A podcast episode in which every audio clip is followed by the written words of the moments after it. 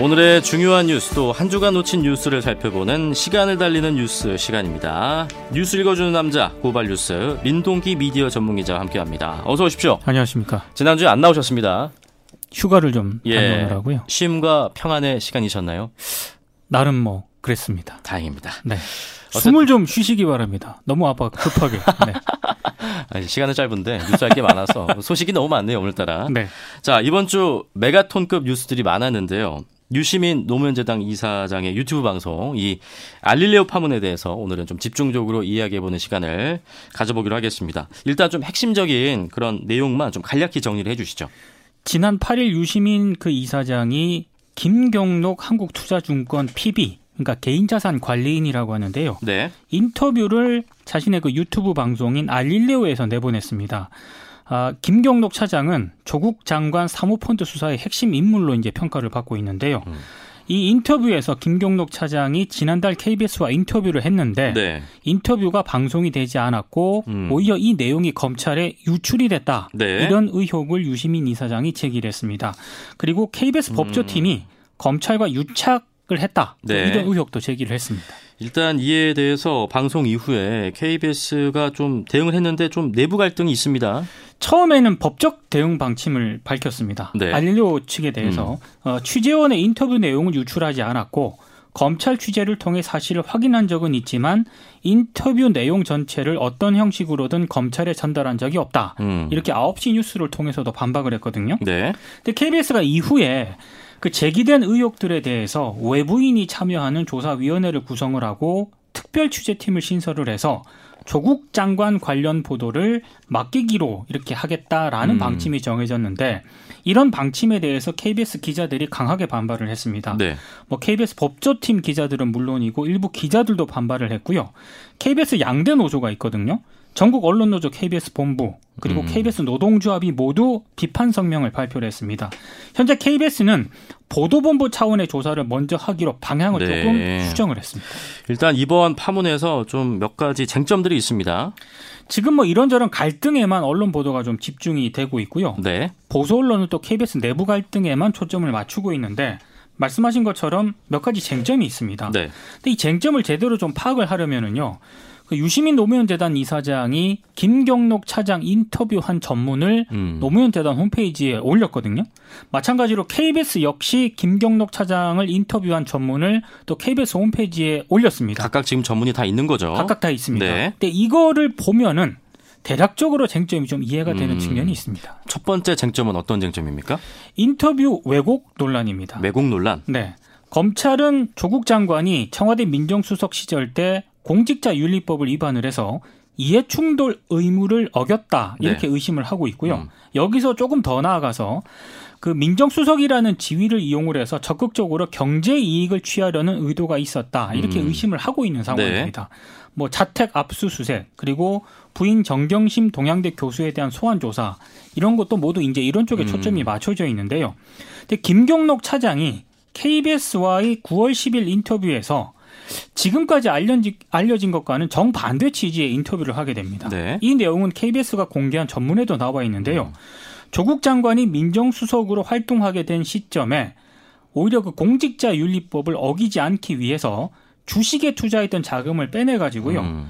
문제 소지가 없는 다른 투자처를 물색을 하고 있었다 이렇게 네. 얘기를 하고요. 그래서 어, 이런 걸 이런저런 알아본 결과 사모펀드로 투자가 이, 이루어졌다. 이런 취지의 주장을 음. 한 겁니다. 그러니까 공직윤리법 위반하지 않기 위해서 다른 투자처를 물색하고 있었다는 건데 그러면 김경록 차장이 말한 취지를 KBS가 제대로 반영했느냐 이거네요.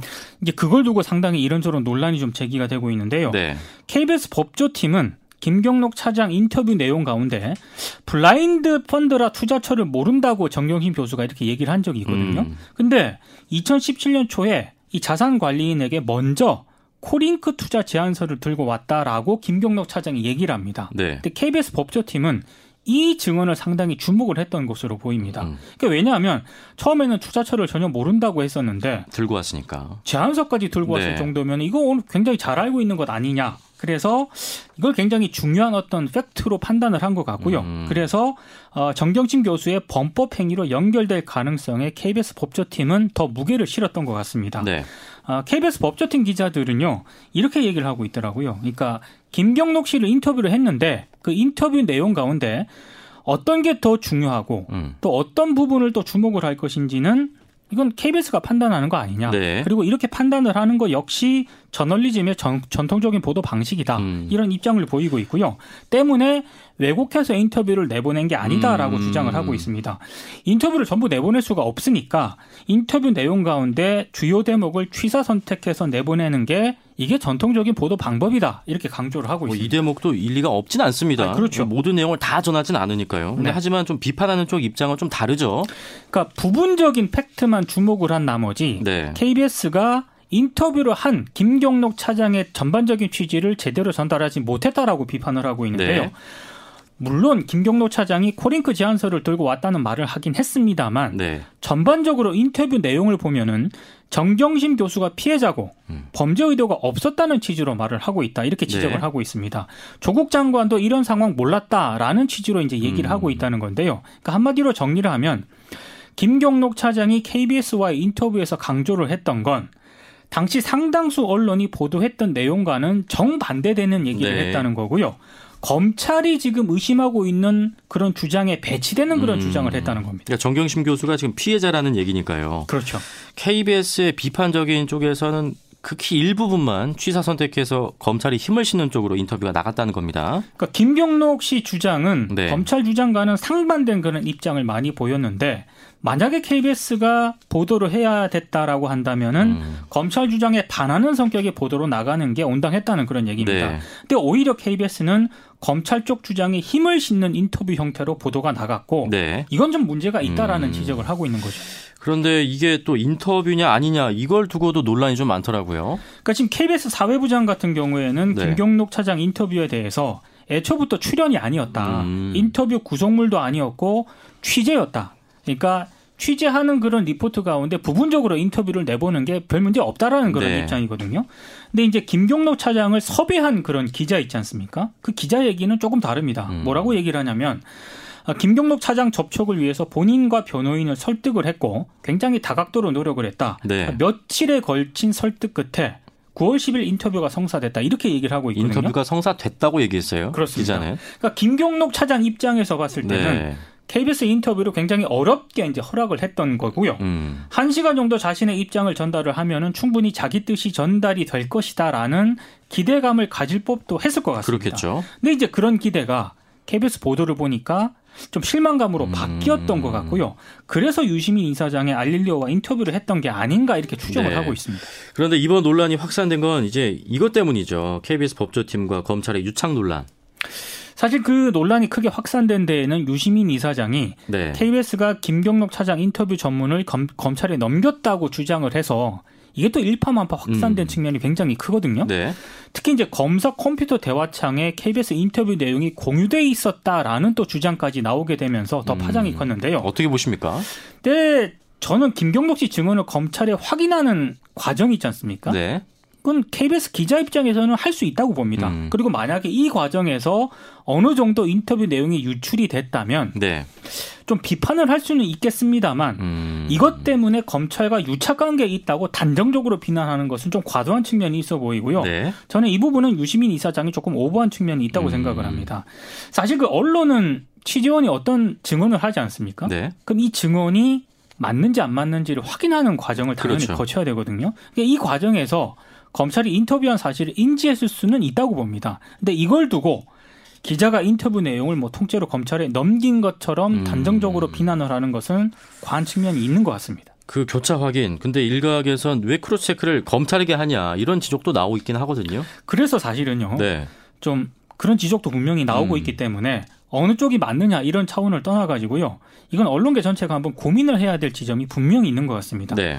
크로스 체크는 언론사라면 당연히 해야 되는 그런 과정이거든요. 검찰에 대한 확인 취재도 해야 되는 그런 필수적인 과정입니다. 네. 근데 김경록 씨 같은 경우에는 조금 특수한 지위에 있다는 게 좀 문제로 지적이 음. 되고 있습니다. 그러니까 제3자가 아니라 검찰 조사를 받았던 사람이고요. 네. 그런 사람이 언론과 인터뷰를 한다는 것 자체가 검찰 입장에서 보면은 굉장히 괘씸하다고 그렇죠. 볼수 있는 거거든요. 그러니까 이런 점을 감안을 했을 때 김경록 씨를 인터뷰하는 언론사라면 조금 더 취재원 보호에 신중을 기했어야 음. 하는 게 아닌가 이런 점을 지적하는 여론이 분명히 있습니다. 언론사 입장에선 뭐 cross check도 하긴 해야 되고 취재원 보호도 해야 되고 좀 어려운 문제인 듯합니다. 네. 사실 굉장히 어려운 문제입니다. 그래서 고민이 더 필요한 것 같은데요. 음. 네. 근데 기자들에게 비판적인 분들은 아니 그걸 왜 검찰에 확인을 하냐 이렇게 얘기를 하고 있거든요. 네. 저는 이렇게 또 충분히 지적을 할 수 있다고 보는데 다만 저도 기자지 않습니까? 음. 그러니까 취재하는 입장에서 보면 검찰이 가장 많은 정보를 또 가지고 있거든요. 때문에 검찰의 확인 취재를 또 안 할 수도 없는 그런 입장입니다. 네. 그때 제 사견을 조금 말씀을 드리면 크로스 체크가 필요하긴 하지만 김경록 씨가 피의자 신분이고요. 언론사와 인터뷰를 한 이후에 불이익을 받을 수도 있다는 점을 감안을 했을 때 네. 검찰에 확인 취재를 했더라도 음. 인터뷰한 사실은 밝히지 말았어야 하는 게 아닌가 네. 이런 생각을 하게 됩니다. 그런 측면에서 봤을 때는 KBS가 좀 신중하지 못했다 이렇게 음. 비판을 받을 소지는 충분히 있습니다. 그럼 지금 단계에서 뭐 대안이나 해법 마련은 좀 어려울까요? 근데 저는 있다고 보거든요. 네. 어찌됐든 김경록 씨 인터뷰 전문을 봤을 때 이 김 씨가 말하고자 했던 전반적인 취지는 검찰 측 주장과는 반대되는 입장에 서 있는 게 분명한 것으로 보입니다. 네. 그럼 이제 언론사라든가 기자 입장에서 봤을 때는 검찰 말고요. 제3자에게 자문을 얻는 음. 방식으로 양쪽 입장에 대해서 크로스 체크하는 방식도 충분히 있었다고 봅니다. 네. 이를테면 뭐 제3자의 금융업자라든가 음. 아니면 또 제3자 위치에 있는 법조계 인사라든가 네. 충분히 다른 취재원을 저 취재를 했을 수도 있는 그런 상황이거든요. 네. 그리고 김경록 씨가 인터뷰 이후에 검찰의 cross check를 만약에 했다면 KBS가 음. 검찰이 어떤 입장을 밝히지 않았겠습니까? 음. 그, 그 검찰 입장에 대해서 김경록 씨 입장도 들어봐야 되거든요. 네. 근데 이거는 또 왜 하지 않았느냐라는 반문도 지금 제기되고 음. 있는 상황입니다. 이번 파문으로 KBS 내부 갈등도 좀 심각하게 전개되고 있다고 하더라고요. 조금 심각한 것 같더라고요. 네. 제가 봤을 때도. 근데 저는 이런 갈등 자체가 나쁘다고는 안 보거든요.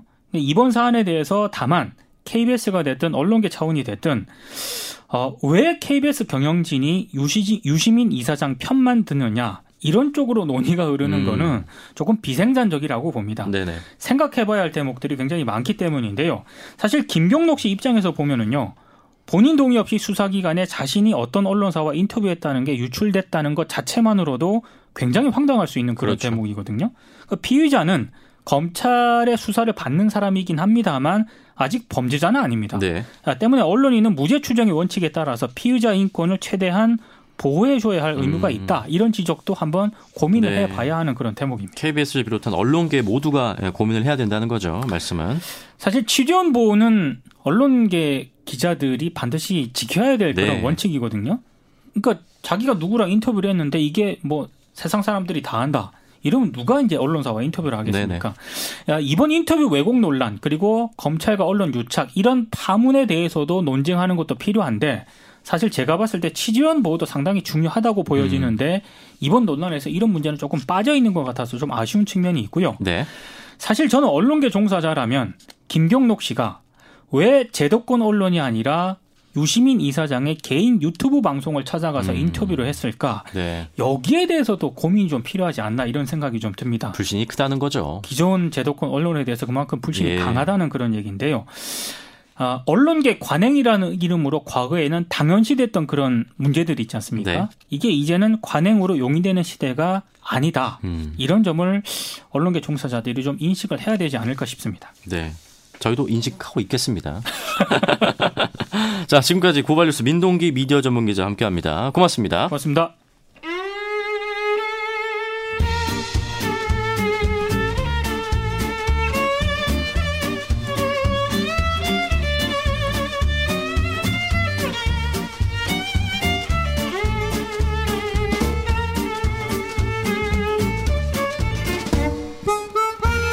인물을 보면 한 주가 보인다. 한 주 이슈를 인물의 흐름으로 정리하는 인물의 흐름. 프레시안 이명선 기자와 함께합니다. 어서 오십시오. 안녕하세요. 월요일 인물부터 바로 살펴보죠. 네. 저는 여상규 의원을 생각하고 있는데 혹시 맞습니까? 맞습니다. 맞습니까? 그리고 바로 앞서 있었던 음악 자체가 선곡 자체가 이분을 위한 음악이라는 생각이 들 정도인데 왜죠? 내가 제일 잘났다. 약간 이렇게 자존감이 굉장히 높으신 분이거든요. 네. 어떤 일이 있었습니까? 어, 자유한국당 여상규 의원이 국정감사장에서 더불어민주당 김종민 의원에게 웃기고 앉았네 XX 같은 게 라고 말하는 장면이 바로 논란이 됐습니다. 네. 생중계로 보신 분들 많으셨을 텐데 정말 요즘 말로 보는 저도 뿜을 뻔했습니다. 게다가 법사위원장이 피감기관으로 참석한 검찰 송사면 남부지검장에게 패스트트랙 고발 사건과 관련해서 이건 순수한 정치 문제니 사법 문제가 아니다라며 음. 관여하지 말라고 사실상 어떤 외압을 행사한 것으로까지 논란이 불거졌는데요. 네. 법사위원장인 여상규 의원의 이런 말, 말, 말 그동안 좀 논란이 돼 왔습니다. 한 누리꾼의 댓글처럼 국회를 아직도 법원으로 또 의원이면서 아직도 판사인 줄 아는 태도 때문이 아닐까 생각이 드는데 음. 지난 9월 조국 장관 후보자 인사청문회 당시 내가 이야기한단 말이야. 뭔데 당신이 해? 또 뭐가 불공정해 말도 안 되는 소리 하고 있어 뭐 이렇게 음. 굉장히 권위적인 모습을 네. 보여서 논란이 되기도 했습니다. 저는 무엇보다 이 국회의원이 장애인을 네. 비하는 발언을 너무 서슴없이 해서 좀 그렇더라고요. 아 맞습니다. 네. 아 그래서 장애인 단체 등 6개 시민 단체가 11일인 어제 여상규 의원을 여상규 의원을 국가인권위원회에 진정했습니다. 여상구 의원은 국정감사라는 중요한 자리에서 장애인 비하를 담은 욕설을 아무런 거리낌 없이 뱉어내 많은 장 애인 당사자들에게 모욕감과 실망을 주었다라는 이유인데요. 네. 이들은 명백한 장애인 차별 금지법 위반이라고 지적했습니다. 음. 이 장애인 차별 금지법 제32조에는요. 누구든지 장애를 이유로 장애인 또는 장애인 관련자에게 비하를 유발하는 언어적 표현이나 행동을 하여서는 안 된다라고 명시되어 있습니다. 아니 이렇게 법으로 명시가 돼 있네요. 그렇습니다. 네. 그럼에도 불구하고 이 정치인들의 장애인 비하 발언은 사실 어제 오늘 일은 아니죠. 어, 이해찬 대표 같은 경우도 정신장애라는 발언을 해서 음. 논란이 됐고 황교안 대표도 벙어리라는 발언을 해서 논란이 되어 있습니다. 네. 이미 여야 정치인들 뭐 누구라고 할 것 없이 상당수의 진 정서가 인권위에 제출된 상태입니다. 또 인권위에 진정을 내지는 않았지만 지난 9월 의사 출신의 자유한국당 박인숙 의원이 황교안 대표 삭발식에서 정신병 환자라는 발언을 해서 역시 도마 위에 올랐는데요. 네. 정신장애인 대한 매체인 어, 정신장애인 대한매체는 국장 명의의 칼럼을 통해서 국민 4명 중 1명은 가벼운 우울증 등으로 살면서 한 번 정도는 정신질환을 겪는다라고 밝히며 정치적 이익을 위해서 정신장애인을 비하하는 천박함에 모욕감을 느낀다라고 음. 비판했습니다. 이게 순화된 편이 다 있거든요. 그렇습니다. 네, 좀 그렇네요. 자, 화요일의 인물은 누구죠? 화성 연쇄살인 사건 8차 범인으로 지목돼서 20년 동안 옥살이를 한 윤성여 씨를 꼽아봤습니다. 네. 네, 사건의 유력한 용의자죠. 이춘재 씨가 모방범죄로 분류된 8차 사건에 대해서도 자신의 소행이라고 밝혀서 논란이 일고 있는데요. 윤 씨는 지난 8일 자신의 집 앞에 찾아온 취재진들에게 억울함을 호소하면서 재심을 신청하겠다고 밝혔습니다. 음. 윤 씨는 과거 경찰의 폭행과 가혹행위에 못 이겨서 허위 자백을 했다고 주장하고 있는데 어, 한 종편과의 인터뷰에서는 이렇게 말하기도 했어요. 네. 경찰에 체포된 직후 경찰서가 아니라 야산 정상으로 끌려갔는데 자신이 소아마비를 앓고 있어서 한쪽 다리를 못 쓰는데도 불구하고 경찰이 쪼그려 뛰기를 시켰다. 음. 또 주먹과 손바닥으로 때렸다라고 네. 얘기를 하는가 하면 3일 동안 잠도 안 재웠고 잠들면 깨우고 깨우기를 반복했다면서 목이 말라서 물 한 병을 달라고 하니까 자백하면 주겠다라고 했고 조서도 경찰이 불러주는 대로 쓰고 지장도 찍었다라며 아. 당시 상황을 설명했습니다. 그 영화 살인의 추억에서도 이런 비슷한 장면이 나오잖아요. 그렇습니다. 근데 이번에 재심 전문 변호사로 알려진 박준영 변호사가 윤 씨 변론을 맡는다고 하더라고요. 네. 박준영 변호사는 화성 8차 사건의 재심을 맡은 이유에 대해서 이렇게 설명했습니다. 경찰 수사 과정의 위법성과 함께요. 이 윤 씨가 가난했고 못 배운 게다가 소아마비 장애인이라는 사회적 약자였다는 점을 들면서요. 네. 이런 사람에게는 제대로 된 변호인의 조력이 필요한데 음. 윤 씨의 진술에 의하면 3심까지 재판 과정에서 국선 변호인의 얼굴을 한 번도 본 적이 없다고 한다. 아. 그래서 이중에 불이익을 받았다라고 볼 수 있다. 그게 안타까웠다라고 네. 말했습니다. 어, 어제 이 박준영 변호사는 자신의 페이스북에 윤석열 씨를 직접 만났다고 알렸고요. 또 재심 성공에 대한 자신감을 나타내기도 했습니다. 어, 화성 8차 사건은 대한민국 수사의 역사를 새로 쓴 채모 분석을 통한 과학수사 기법으로 범인을 특정한 경우였는데 30년이 흐른 지금은 국가 공권력의 야만성이 오롯이 드러난 대한민국 수사 역사의 최대 5점으로 기록될 기로에 놓였습니다. 음. 어떻게든 진실은 밝혀줘야죠. 그렇습니다. 좀 박준영 변호사에게 박수 한번 쳐주고 싶습니다. 네. 아. 자. 방송 꼭 들으셨기를 네, 바랍니다. 들으셨길. 자, 수요일의 인물은 누굽니까? 어, 한글날이었잖아요. 네. 그런데 이날 아프리카 돼지열병 14번째 확진 판정이 나와서 일단 좀 살펴볼까 합니다. 경기도 연천 지역에서 발생한 건데요. 그로 인해 이 연천 지역의 모든 돼지가 살처분될 예정입니다. 음. 경기도 강화, 네. 파주, 김포에 이어서 네 번째 지역 단위 살처분 결정입니다. 관련해서 오늘 환경부에서는 살아있는 멧돼지에서도 아프리카 돼지열병 바이러스가 검출됐다고 밝혔습니다. 해당 개체는 어제 경기도 연천의 한 하천변에서 비틀거리는 상태로 발견됐는데 폐사체에 이어서 살아있던 멧돼지에서도 돼지 열병이 발견되면서 이 바이러스가 음. 접경 지역 내 서식 멧돼지 전체로 퍼졌을 가능성이 제기되고 있습니다. 비상입니다. 네. 네. 자, 수요일의 인물 그래서 누구죠? 평화의 소녀상을 꼽아봤습니다. 아, 일본에서 그 전시가 재개됐다는 소식입니까? 그렇습니다. 지난 9일이죠. 일본 아이치 트리엔날렌 기획전 표현의 부자유전 그 후에 일본군 위안부 피해자를 상징하는 소녀상이 다시 전시됐습니다. 네. 일본 우익의 위협으로 전시가 중단된 지 65일 만인데요. 이 전시장 벽에는 관객들의 응원 메시지가 빼곡하게 붙어 있었습니다. 한자로 표현의 자유라고 크게 써놓은 포스트잇이 있는가 하면요. 왜곡된 역사에 대한 반성도 볼 수 있었습니다. 이 평화의 소녀상은 다음 주 월요일인 14일 전시회 폐막과 함께 한국으로 음. 돌아온다고 합니다. 네. 저희가 지난번에 그 평화의 소녀상 그 전시가 뭐 안 됐다, 네. 중단됐다 소식을 전해드렸는데 재개돼서 그나마 좀 다행인 것 같습니다. 네. 자, 목요일에 행시생 쪼와이워 송왕 네와 저바이 건띵 뭐 하시는 거죠? 아 이 영혼 본색의 주제가인데 제가 너무 웅얼거렸네요. 잘 못 불러서 못 알아들으시나? 아, 전혀 모르겠습니다. 아유, 어떡하지? 네. 영혼 본색 주제가는 갑자기 왜 부르신 거죠? 아, 주윤발과 그리고 이제는 고인이 된 장구경이 형제로 나오는 영화죠. 네. 홍콩 느와르의 시작을 알린 영화이자 정수로 꼽히는 이 영웅 본색 이 영화의 주인공 주윤발 씨가 홍콩 시위에 참석한 모습이 보도돼 음, 화제가 됐습니다. 그 검은 모자에 검은 마스크 쓰고 또 시민과 셀카도 찍어주더라고요. 네. 사진으로 저도 봤습니다. 어, 10일 홍콩 현지 언론에 따르면 캐리 행정장관이 복면 금지법을 발표한 지난 4일 주윤발 씨가 검은 복장을 한 채 시위에 참석했습니다. 이에 홍콩 시민들은 행동으로 홍콩 정부에 대한 불만을 보여줬다면서 진정한 영웅 본색이다라고 네. 열광했습니다.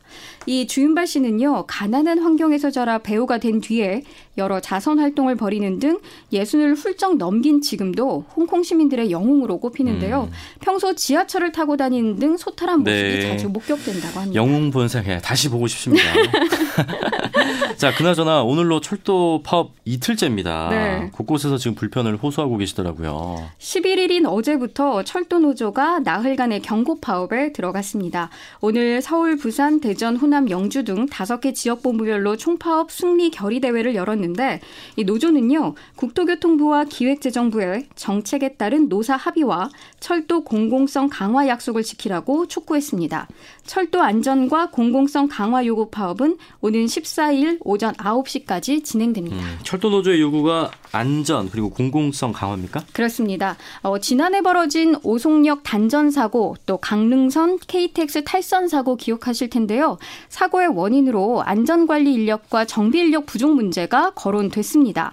철도공사 역시 인력 충원에 대한 필요성을 인정하고 있습니다만 네. 이에 대한 결정 권한을 가지고 있는 국토부와 기재부가 의지를 보이지 않다는 노조의 지적입니다. 음. 뿐만 아니라 코레일과 코레일 자회사 간 임금 그리고 근로 조건의 형평성을 개선하고자 노사전 협의체를 운영해서 유사 동종 업무의 80% 보장을 권고했습니다만 코레일 측은 이를 무시하고 있다는 역시 노조 측의 네. 비판입니다.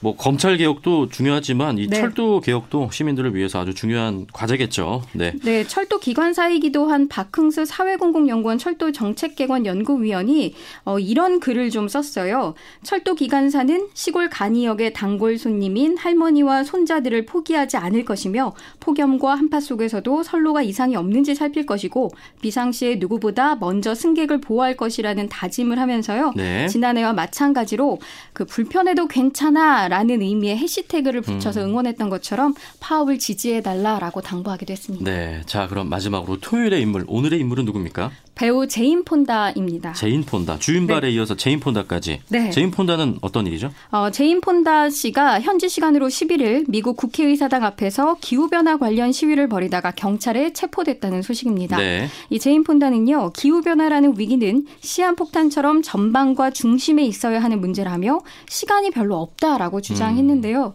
사실 여든이 넘은 나이거든요. 그럼에도 불구하고 이 제인 폰다는 최근 한 인터뷰에서 10대 환경운동가죠. 그레타 툰베리의 활동을 보고 자신도 기후변화 전쟁에 참여하기 위해서 최근 워싱턴 DC로 이사했다고 밝혔습니다. 네. 그러면서 내년 1월까지 매주 금요일 의사당 앞에서 기후변화를 막기 위한 대응책 요구 시위에 참여할 것이라고 말했습니다. 저희가 이 기후변화 관련해서는 내일 네. 초대석에 네. 또 대한민국 최고의 대기과학자분을 한 분을 모실 겁니다. 기대해 네. 주시면 좋을 것 같고요. 자, 그래서 2주의 인물은 그럼 누구죠? 아, 영웅이라고 꼽아봤습니다. 영웅. 네. 사실 이번 주 내내 그 개화 늑대의 시간을 살고 있는 것 아닌가라는 생각이 들을 정도로 밝은과 어부, 어둠을 구별하기도 힘들었고 또 네. 어떤 사물을 식별하기도 굉장히 어려운 한 주였는데 어, 이럴 때 이런 난세일수록 영웅이 나온다는 말도 있죠. 음. 20년간 누명을 쓴 사람을 위해서 나서는 일, 또 정치적 사회적 불의에 맞서 행동하는 일 등 이런 분들이야말로 정말 영웅이라는 생각에서 아, 꼽아봤습니다. 아, 좀 엉뚱한 인물 선정입니다만 뭐 우리 이 기자의 우주관을 좀 이해하는 분이시라면 네. 좀뭐 납득도 될 것 같습니다. 아, 아 그럼 저는 이만 이라고 점점점 이렇게 원고에 써놓고 행행시우생 자 빨리 닫아주십시오. 아, 네. 마이크 내려주세요. 자 지금까지 인물의 흐름 프레시안 이명선 기자 함께했습니다. 고맙습니다. 감사합니다.